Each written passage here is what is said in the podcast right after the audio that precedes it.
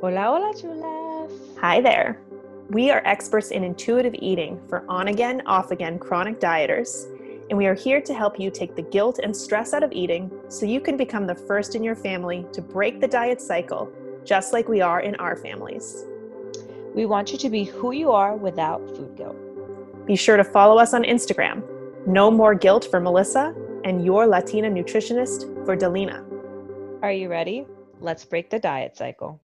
Hola chula, it's me, Dalina. Before we start, I want to let you know that this episode is brought to you by Your Latina Nutrition. What you are about to listen to is not a professional coaching or counseling session. Each episode is a one time conversation meant for educational purposes. We are dietitians, but we're not your dietitian. Remember that podcasts don't constitute treatment.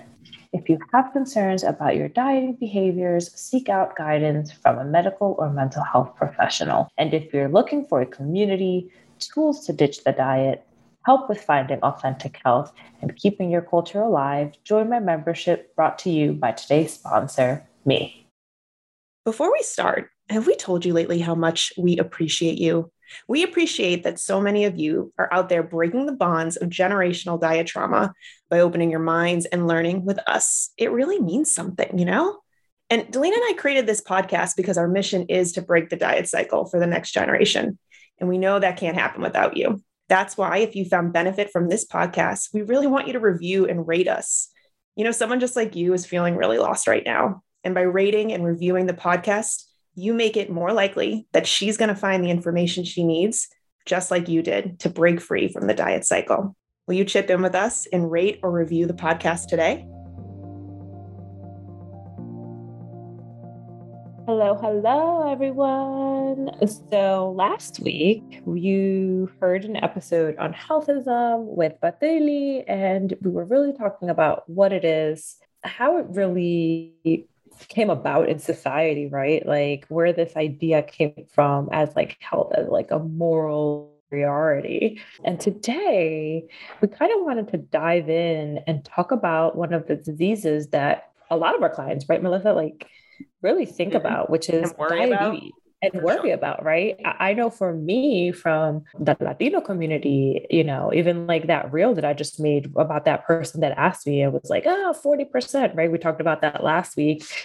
Diabetes is at the forefront of literally 99% of the chulas I talk to. I mean, like, I don't think I've ever had a one on one call or had like a discovery call where like sugars, blood sugar control, diabetes, pre diabetes hasn't come up in one way or another. And so we kind of wanted to really dive into that today. Definitely. And I feel like for folks in larger bodies, there is all this imagery and messaging like this will happen to you, right? It's mm-hmm. it's not a mm-hmm. question. And so there's a lot of fear about diabetes for people when they come into the intuitive eating world. And sometimes people also maybe had like a family member who had a really negative experience with diabetes, who yeah. did get sick. That's another thing where like what we understand about diabetes, screening and care has changed so much over the last mm-hmm. 50 years. And it's really exciting to think about how intuitive eating can actually like build on that work that's gone yeah. on in medicine. So let's do this. Yeah. Let's discuss so people let's can wrap their head. Do it. Let's do it. So really, remember last time we were talking about it from like, oh, there's a 40% chance, right, in our lifetime supposedly like, like incidents of Latinos having, you know, or becoming diabetic, right? And and that was something that like really made me angry, right? Because this is something that the CDC mm. freaking has on their website. And it's like they're literally like if you look on the CDC website, they're literally saying that the reason why the Latino community has diabetes is because of their food. Mm. Like literally, we like don't like that. The, yeah, you know, you know. I you see. I mean, I screenshot this. Well, you texted me that day, and we're like, yeah, I WTF. Like, I was like, what the frick is just happening here? Like, this is a government website with so much. Oh, freaking misinformation on it. And basically, it was just like how you eat is why this is happening instead of really talking about right the social determinants which we have a whole episode on that so like we're not really going to get into it today but what we really wanted to talk about today is like how that bias impacts how we think about diabetes and also our approaches as weight neutral dietitians, as intuitive eating dietitians, how we approach diabetes and how we can like debunk or kind of like let go of a lot of these, you know, biases that we have towards like the disease. For the food rules part of yeah. intuitive eating, like I think particularly like if you're Latinx and you're seeing that message, that's going to yeah. amplify and heighten your food rules even more. Yeah. You try to yeah. create guilt free food experiences. So yeah. very important to talk about.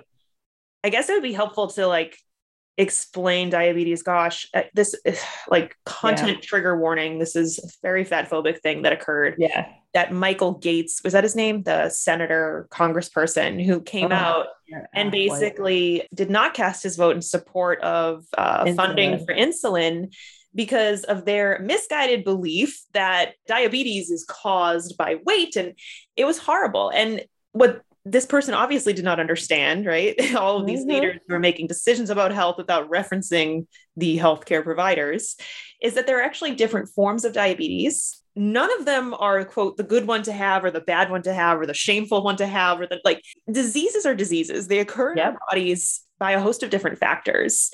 And so, though there is definitely some work being done about like there are actually maybe more types of diabetes than what we're about to say. Again, we're doing research yeah. all the time. Typically, we think about it like type one, mm-hmm. type two.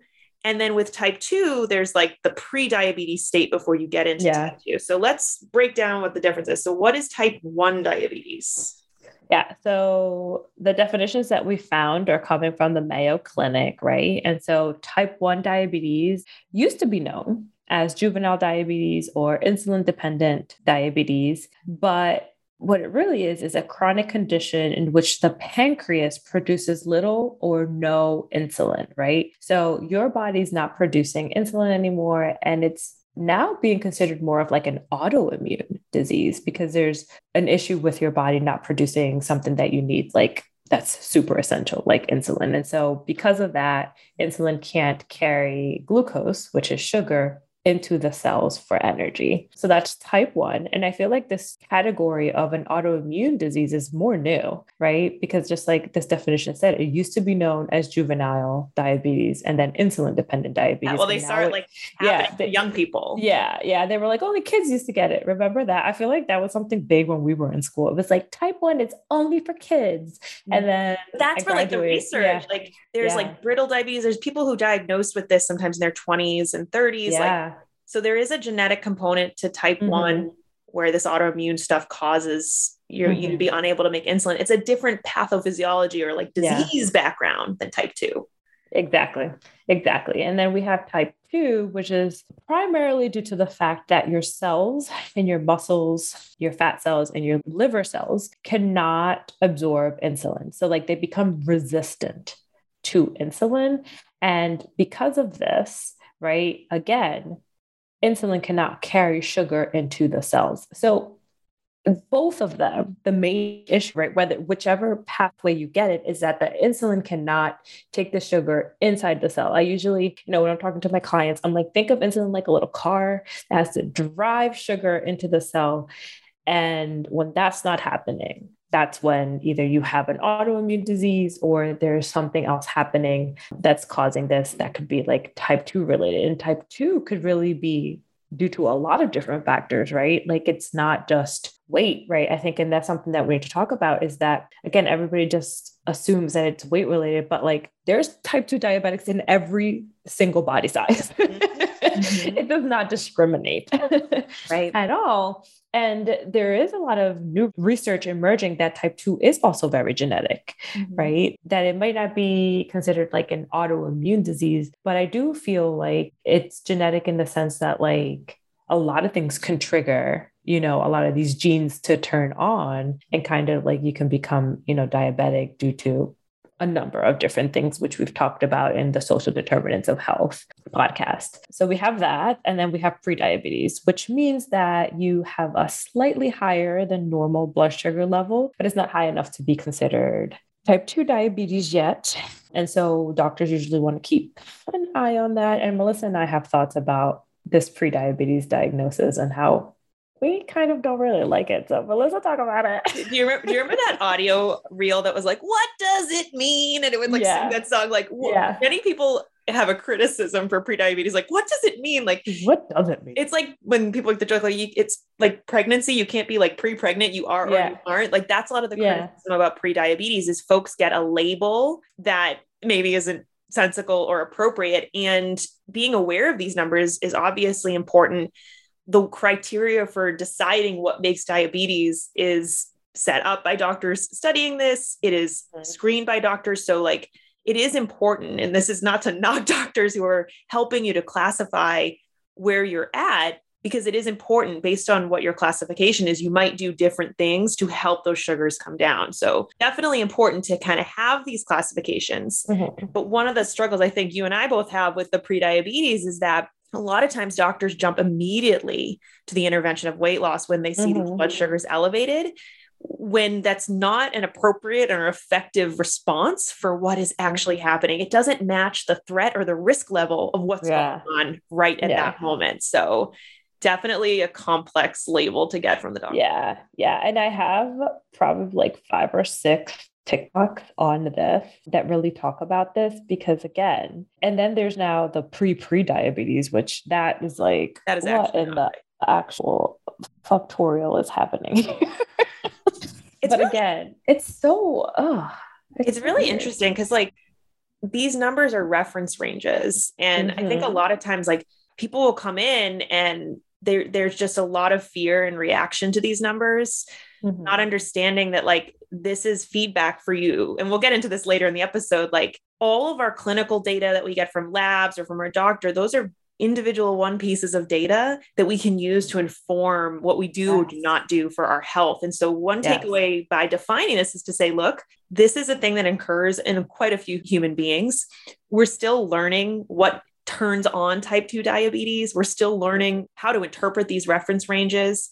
And medical care has improved so, so much so compared much. to 50 years ago. So if you're regularly going to the doctor's office, if you're regularly mm-hmm. screening, if you're doing foot checks, if you're doing eye checks. eye checks, like the big scary images we had were like maybe someone would get their leg amputated or something like yeah, that. Yeah. It's not that it does not happen if you're not taking care of yourself, but mm-hmm. it's it's less likely than it was in years past with the right medical care and support.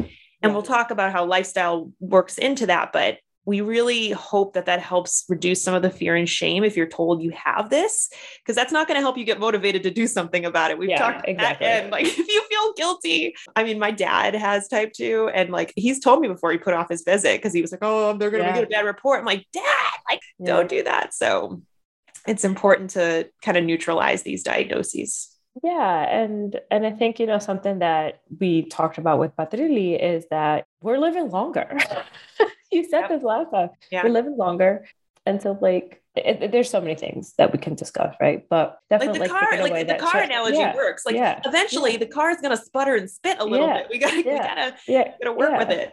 we gotta work with it. Exactly. Thanks for bringing it back. Thanks for, thanks for bringing it back, back in bringing it in. So yeah, so today we really wanted to focus on like how we as weight inclusive dietitians are going to really help you manage these things, right? I think of it again from that Latino perspective and everybody's fear around it. And I do want to bring up the point again that again a lot of these reference numbers have been created based on right? People of european descent right? A lot of the the numbers and this we talked about this with Patrili too like we need more research and more diverse populations when it comes to diabetes and a lot of these conditions to make sure that like are we being too strict with these numbers for certain populations? Like do we want a bigger reference with certain populations? Like I feel like, you know, sometimes looking back Melissa, when we you were in school, like the numbers were completely different than what they are now. Like right. numbers, it, even in the in the, I mean, what I've been a dietitian for almost ten years now, and I think you've been a dietitian a little longer than me. Like even since we've been in school, the reference numbers have changed. You know, when it comes to like blood sugar control and even like cardiovascular health, those numbers have changed in the past 10 years because we have new data. So, again, I think understanding that it, we don't have to be so strict and also remembering that when someone is diabetic, your organ, you have an organ that was meant to do a job mm-hmm. and it is no longer doing it, you will never be able to do that job perfectly, no matter how hard you try, because you're human and things happen. And that organ's not there to help you. So we need to have some grace. Specifically, the pancreas. Is that what you the mean? pancreas? Yes. Yeah, the, the pancreas, and we don't, we don't have pancreas transplants, so Mhm. so not like you can get a new pancreas. So you're doing the work of an organ for yourself outside of your body, which is really hard to do. So having that you know compassion is very very key. So, anyways, let's talk a little bit about how it's not just nutrition that affects our blood sugar control and how we can go about that. And also, like, medicine is taboo. People do not, you don't know how many people come to me and be like, I, I don't, I want to get, I want to reverse my diabetes. I want to get off medication. I'm like, let's talk about this because you technically can't reverse it. You mm-hmm. can technically, I think the word that I would use would be remission because mm-hmm. you could keep it at bay, you could keep it okay like at, at levels but once you're diagnosed like once your insulin isn't working properly like we can't get your insulin to just Right. magically come back like your pancreas isn't working y'all like we mm-hmm. can't just like make your insulin pump more so we need to understand that like reversal is not like possible we just have to work with what we got Right. and that's a tough message. It's It funny is. because you know, like when folks are put on medication, there's a lot of shame and like I don't want to need to take medication every day. But then like when it's time for like the the supplement that promises you XYZ, people are like, "Oh, no problem. I don't mind taking supplements every day." Or like Mhm. birth Yeah, control yeah. pills. Like there are a lot of things that we put in our bodies and take every day because we believe they're going to be a tool that helps us in our lives. And so it's something that I work with my clients a lot where we say, look, like medicine can be a little tool for a short while. Like Mhm. lifestyle can help bring type 2 diabetes into remission but usually you need i don't know like depends on the, the thing you're working on you might need 6 to 12 weeks of consistent behaviors around that for your lab works to, to really catch up and so for a lot of people being on medication while you're actively figuring out like what habits work for me what don't what actually changes those numbers it's such a gift to be able to lean on that. And that's why you go back to a doctor or a diabetes educator is like they're looking with you, like, can we titrate the medicines down or wean you off? Like there is a dance that can happen with medicine that I think a lot of people don't think of it in that positive light. They think like, oh, I need medication and that's bad. Yeah, yeah, and we want to take away that taboo against it, away from it. Like you said, I love that. I love that analogy you said about like vitamins and things like that. That's something that I Like no one ever like about. everyone's like, oh wow, yeah, I'm so Yeah, yeah. excited to take my vitamin Yeah. D. But if Yeah. you're put on metformin, people are like, yeah, oh no, like And I'm not saying that to diminish the way you feel about being put on medication. You know, there's a lot wrapped up in choice there, right? Like we choose Yeah. supplements, we don't necessarily choose metformin. So I, I don't want to diminish that. Yeah. But if we kind of look at it at face value, like if we Mhm. observe what's happening, we're taking a pill, we're putting in our body, and it's hopefully doing something we want it to do. What's Yeah. wrong with that? It's a good question. Exactly. I love it. I love it. All right. So let's talk about like movement also as a great way to help with diabetes, right? So I think, you know, most people know that exercise helps with blood sugar control. And I think that again, it could become all or nothing. I think it's important for us to understand that just like walking is enough, stretching, moving your body, sitting less, right? Meditating, like reducing stress. Yeah. But, like, with the that movement, helps. Yeah. This is one of my favorite things to learn because, like, we talk about how insulin is the car bringing blood sugar into the cell, but there's something happens that when you move more, these Mhm. little channels form in the muscles that Mhm. bypass the need for insulin. So that's why movement, Mhm. particularly walking, like resistance training, when we describe type 2 diabetes, we told you that it's a problem with the muscle becoming resistant to insulin. And because that's Mhm. happening, your pancreas is like, make more, make more, make more, make more. And eventually gets so Mhm. tired, it says, F this, I'm Mhm. leaving. Yeah, So I'm done. I'm done producing insulin. So, like Dalina's saying, look, like, look, if we get to that point with diabetes where the, the pancreas is not doing its thing the right way anymore, we can try a different strategy with movement. And it's actually amazing. I had a client who, you know, we started a very gentle walking program, and she was super consistent with that. She made fewer diet changes than she thought she needed to. Her Mhm. A1C came down by the next visit just through Yeah. that walking. So, this is Yeah. not to say it, that will be the same thing that happens to you, but to say that sometimes small, consistent changes with the right strategy, which is what dietitians like me and Dalina do, we help you pick the mm-hmm. right strategy for what's going on with your body. Yeah. It's like the, the fast lane to getting Yeah. those, those numbers back down. Yeah, yeah, yeah. And like I- like I always tell my clients, it's like when you exercise, it's you're building muscle, right? Like even that mm-hmm. walking movement, you're building muscle. You have, like you said, it opens channels for insulin to be able to So cool. be. I I say you open like receptors, like you're mm-hmm. literally making new receptors for your insulin. And again, it doesn't sugar. to be. Oh, I'm, yeah, it- you know what I, you know what I meant. It doesn't necessarily have to be great. You don't have to go to CrossFit. Yeah. You don't have to become a bodybuilder. Yeah. You literally just have to move a little bit more, like 15 minutes Enough. a day. Enough. You know, like enough. 15 minutes a day is enough. It doesn't have to be so wild, crazy. And then, of course, just like your client did, staying up with your doctor's appointments. Because if we added movement and we're not seeing an improvement the way we want it to be, then we can move ahead and look at other ways, right? Like mm-hmm. sleeping affects your blood sugar control a lot as well. Like your body being properly, what's the word I'm looking for? I'm drawing a blank. Uh, not nourished, rested, rested. celebrated, tuned. I'm playing Wordle with you right now. I'm just going to say all the words until I get All the words. I couldn't think of the words. That helps with our blood sugar control, right? Yes. Because your body's rested and it's going to be able to do the job that it needs to do, right? That's really, really important. And then we do talk about nutrition. Right. And this is where we like to add nutrition and not take it away, right? Like, this is where we start looking at the quality of our food when it comes to how it's going to help our blood sugars. And again, the disclaimer is that everybody's body is going to react different to different foods, to different carbohydrates. And that's what working with a dietitian is going to help you do. It's going to help you assess, oh, you know what? I had a plate of arroz blanco with, you know, habichuelas and, you know, y'all know I call them habichuelas, frijoles for the rest of you. Is there a difference between different countries? Which word we use? Yes, yes, yes. I remember in. Spanish, you learn about like 15 words for different words, and it's like figure out which country is the right one. so yeah so thinking about it that way you know is important. So we're gonna like look at it. We're gonna look at the carbohydrates right? We're gonna look at the quality. We're gonna look at the fiber right? We're gonna look at how can we pair foods. We're gonna look at how we can like slow down the digestion of that carbohydrate by adding protein adding fiber adding fat. It's prioritizing and finding satisfaction in what you're eating right? And, or else and- it doesn't. what- what's and the making point? it yeah what's the point? And and making it work for you. Mm-hmm. Yeah. I think the big picture sometimes gets lost with this idea of adding nutrition and pairing foods online. Like people think that if it, like it almost goes to the diet culture lens where people are like, so I just need to pair the perfect foods and my diabetes won't happen. It's like, no, no, no, no. exactly There is no perfect matchup. Like as dietitians, like I feel like people are like, tell me what the secret matchup Yeah, is for the food. I'm like, oh no, no, no, no, no. We're gonna think about this strategically. Like if you eat just a 100% carbohydrate ba- based meal, that's not good nor mm-hmm. bad, No. but your body does need to mm-hmm. process that. And so Yeah. someone who lives without diabetes, the body has all the tools and bells and whistles. We're like, oh, thank Mhm. you. Mm-hmm. Let's say it's a cup of Yeah. juice, right?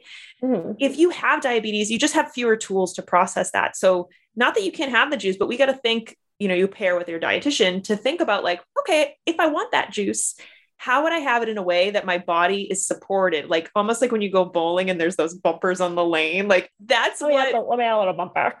like I like a bumper myself. I've got these wiggly arms. I got no strength up here. Cannot throw the ball. Getting that support to work with your body. That's where sometimes I think if you guys are out there trying this feeling frustrated where you're like, but I'm pairing foods. I'm picking high quality carbs. Like those are tips, not strategy. There is a difference. And strategy is where the nutrition really comes into like that full expression where you get the results that you want, the outcomes that you want. Yep, yep, yep. And it's again, not erasing who you are, not erasing your culture. I think that a lot of the times, the biggest thing I hear, right, when I hear my chulas coming to me about diabetes or prediabetes is that, well, no more tacos for me, no more tortillas, no more It's arroz. It's it's done. It's done. I just I just gotta eat bland boiled food. And I'm like, what? Why? Oh, Why? nothing. No, and and I know, you know, if you're listening to this, you probably follow us, and I'm sure you saw my video about rice and beans, my reel, when it's like again, we talk about brown rice and white rice in this way of like white like brown rice is so much more superior but it's like it's one freaking gram of fiber It's y'all. very negligible. it's very negligible and when we add the freaking beans to it do you know how much more fiber we're adding to it like beans are like loaded with fiber now I want tacos. Listen There's I this- tacos every day There's this amazing place in the square where I live. It's Papas con Chorizo tacos, and those are my favorite. the what a what Papas con Chorizo tacos, and they are my favorite. Wait, okay, let me help you pronounce this because Okay. at first I was like, what is she trying to say? And then now, all right, let's quick- everyone, she's, quick Spanish. she's trying to say papas con chorizo tacos. Okay. That's that's what she was trying Is to it like say. right? offensive if I try it? Can I try it your way? No, no, we're gonna help you say this right, girl. Because like at first I was like, what the hell is this lady saying right now? Let's try it. Papas, papas. Papas con chorizo. There you go. Much better. I hit it. I hit it. You it. hit it. It hits. You didn't. You didn't roll the R's like that, but it's okay. It takes time. Papa con kids can't- chorizo. There you go, chorizo. My kids have a really rough, rough time rolling R's, so it's okay. I wonder out there if you guys can roll your R's. I feel like there's two types of people in this world. Skate, like the kids. Anywho, once again, we We're digress. back. We're back. We haven't had a you and me episode in a while. I think we're like know, up on our that's silliness. We're like, yeah, yeah, Um, we gotta get it. But yeah, no, you don't have to. You don't have to take it away because we can add nutrition just how we're adding that beans to that white rice. We're gonna learn, right, how much carbohydrate we can your body can tolerate at once, right? Because that's that's that's that self, you know, like self study is i think is what you call it melissa. It's mm-hmm. like learning what works for you and your body and that's going to change you know and it's going to be different for everybody and it might also be different every day because if it was a day that you moved a lot and your body needs a little bit more you might notice that you're going to have a little bit more of that carbohydrate and it's re- your body's going to really thank you for it mm-hmm. right? Because e- even though you're diabetic it doesn't mean that your body doesn't need carbohydrates. It still 100% needs it. Is that we have to use the tools that we have like you said melissa we have to mm-hmm. give your body time to be able to absorb to let either your medication work or to let either your insulin that you are producing work right? So it doesn't have to be so all or nothing. Mm-hmm. Yeah, I think that perfectionism piece of like, I have to do it exactly right. I, I love how you brought up how like even our best is not going to be able to have the sensitivity as our system our system would have had if if we didn't have diabetes in the first place, right? Like Yeah. our bodies are watching itself. They're regulating. It's regulating itself Yeah. twenty four seven. Like even when you sleep, your heart still beats, right? Like, can you imagine if you were responsible for telling your heart to beat all day long? Like that would not yeah go well. imagine Um, you wouldn't yeah and and similarly for insulin, which is a hormone, like that hormone release is very sensitive. It's this little trigger. It's this lovely Mhm. dance. You know, your your very endocrinologist delicate very delicate studied all of that and and Yes. probably loves th- talking about it with you. But that that is something just to t- to remember. Like, what does enough look like? What does Mhm. doing the best you can look like? What does giving yourself feedback look like? And knowing like you Mhm. will, your blood sugars will elevate. And when it happens, what you gonna do? What's your plan? Mhm. yeah what you talk a lot about with the Chula Club is like, and I love the way you phrase this, like for for for what your folks are getting, it's like these are lifelong skills. And I think that's the beauty of it. Like when you practice with a coach, they're giving you some support to like learn how to think about yourself so that you don't need the coach anymore to know how to think about yourself and your body. Like Yeah. imagine that guys, like you would never you would always sort of have a sense of how to solve a problem that you face. It doesn't mean you don't consult with people now and again, but yeah to have a strategy and to know like, oh yeah, when this happens, here's how I take good care of me. That is Yeah. that's what's possible, I think, and what I've seen with my clients. Yeah, and I think I I've said this before a few times, not on the podcast. I don't think so. It might be the first time for some of y'all listening to it, but like we grew up in a world of self help books, and we think that we could do it all ourselves. And I think that we've created a disservice to our generation, thinking that we can just like read a book and learn it all. And it's like it's a good start, mm-hmm. but Inspiration. but yeah but you can't do it all all on your own and there's going to be times where even i as a dietitian i can't be my own kid's dietitian my brain's not going to work properly there's too much emotions and too much you know connection with with my kids that i'm not going to be able to think and be scientific and and be you know And also having a partner. Like yeah.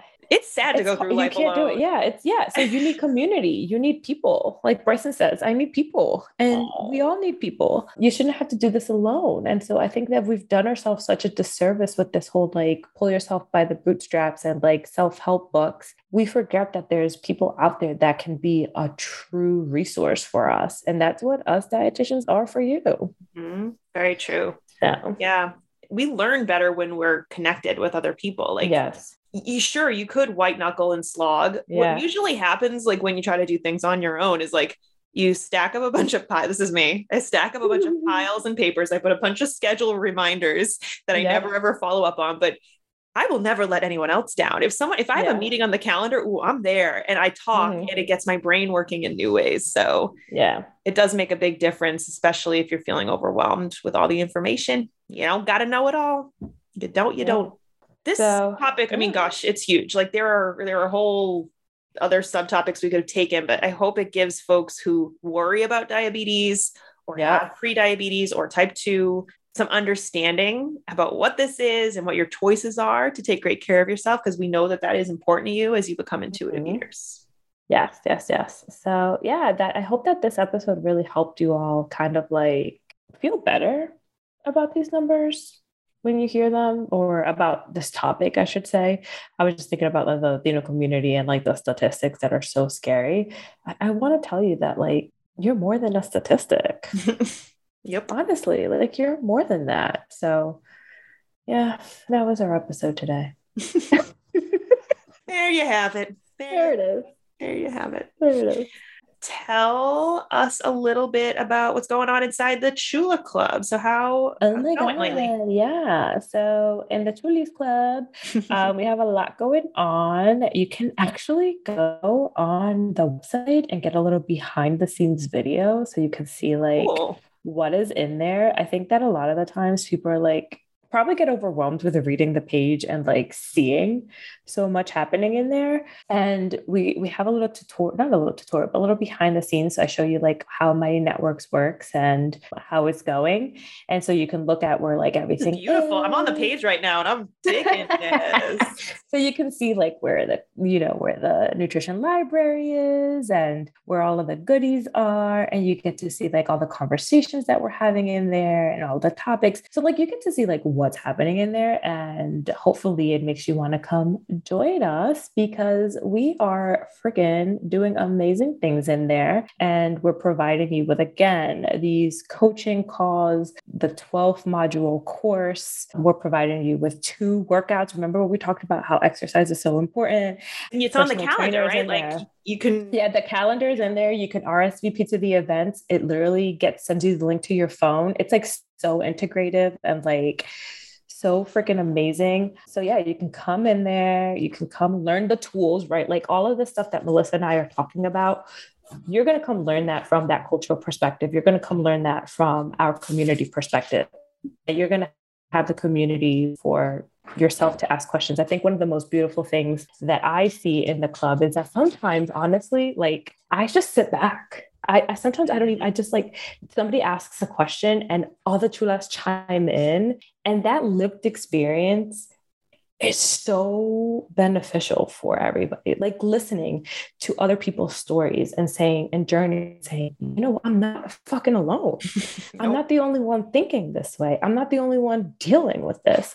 Like that is so freaking beautiful to see. And honestly, yeah, I cry so much in there because yeah, everybody knows, Melissa knows I'm a fucking cry. I mean, it's it, it, like they're always just sitting sitting in the corner of her eye. She's like a cartoon, like you know that little emoji with the little beady eyes. That's, That's me. That's me because it's so beautiful. Y'all know I'm just like such my mama heart. Just like oh, I love it so much. It's so beautiful in there. It is what it is. It is what it is. But I hope you all can come join us because if this is something that you struggle with understanding if this is something that you're like you know what i have a, a, a, big family history of it like i know that this is something that i want to learn to understand how can i use these tools to help me in the future or right now then that's what the club is providing for you so I hope that you can come join us. I want to add something because you and I have known each other a little over two years now. Mm-hmm. Watching you grow this Chula Club is like a such a freaking joy for me because oh. I have, I mean, I know Dalina, you know, beyond the, the podcast, and her ability to know herself, what she's good at, get these communities together. Like, if a membership style is your jam and you're loving Dalina, she's gonna cry right now. Oh my god. Anyway, I, I mean what I say. it's very admirable, inspirational the way you've grown your program, and I'm just so excited for you, my friend. Thank you. Thank you so much. All right, you guys. Right. Well, thank you for being here and for being who you are. We'll see you next time. Peace, love, and the diet cycle.